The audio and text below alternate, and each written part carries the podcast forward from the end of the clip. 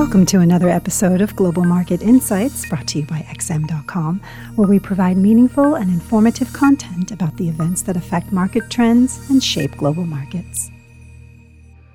It's Monday, September 4th. This is the Market Comment podcast at XM.com by Marios Hadjikyriacos. I'm Christina Marujos. An unexpectedly soft U.S. employment report could not hold down the U.S. dollar on Friday. While non farm payrolls slightly exceeded forecasts in August, revisions showed that employment growth in July and June was much weaker than previously reported.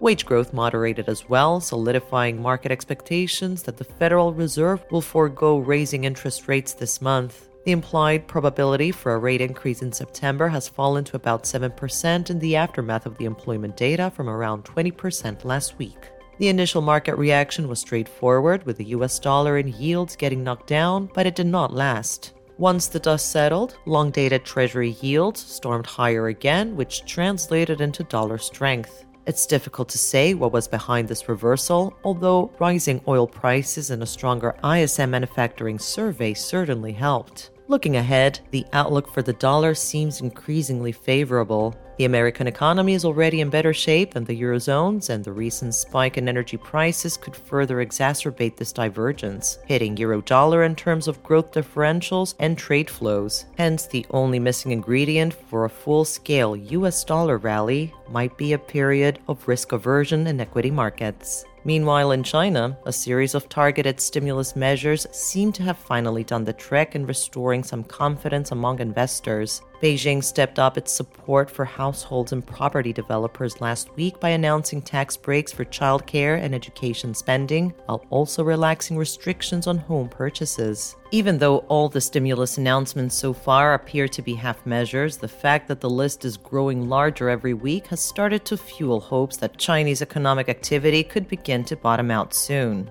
This cautious optimism was reflected in commodity markets last week, with industrial metals and energy prices staging a furious rally. Oil prices hit their highest level since November as the prospect of an improvement in demand tipped the scales in a market where major producers have been closing the supply taps for some time now. Similarly, shares in Hong Kong advanced and currencies exposed to China through trade, like the Australian dollar, enjoyed some upside. One exception was the Canadian dollar, which could not capitalize on its classic correlation with oil prices and instead fell sharply after incoming data revealed that the economy unexpectedly contracted in quarter two, shattering hopes of any further Bank of Canada rate increases. Gold prices displayed striking resilience on Friday, managing to close the session almost flat despite the spike higher in real yields and the resulting appreciation in the US dollar, which are usually detrimental for the precious metal. There might be an element of gold getting caught up in the broader China fueled commodity rally, or perhaps sovereign purchases by central banks continue to underpin demand. Either way, it's encouraging that bullion has not fallen victim to the latest bond and FX market moves. That said, there is still much work to be done before the technical picture turns positive again. As for today, US markets will remain closed for the Labor Day holiday, so the focus will be on a speech by European Central Bank President Lagarde at 1:30 GMT.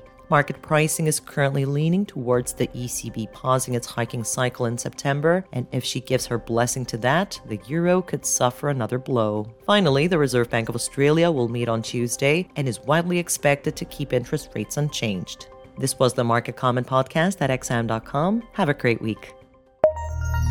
Thank you for listening to another episode of Global Market Insights brought to you by XM.com. For more in depth technical and fundamental analysis, be sure to visit www.xm.com forward slash research.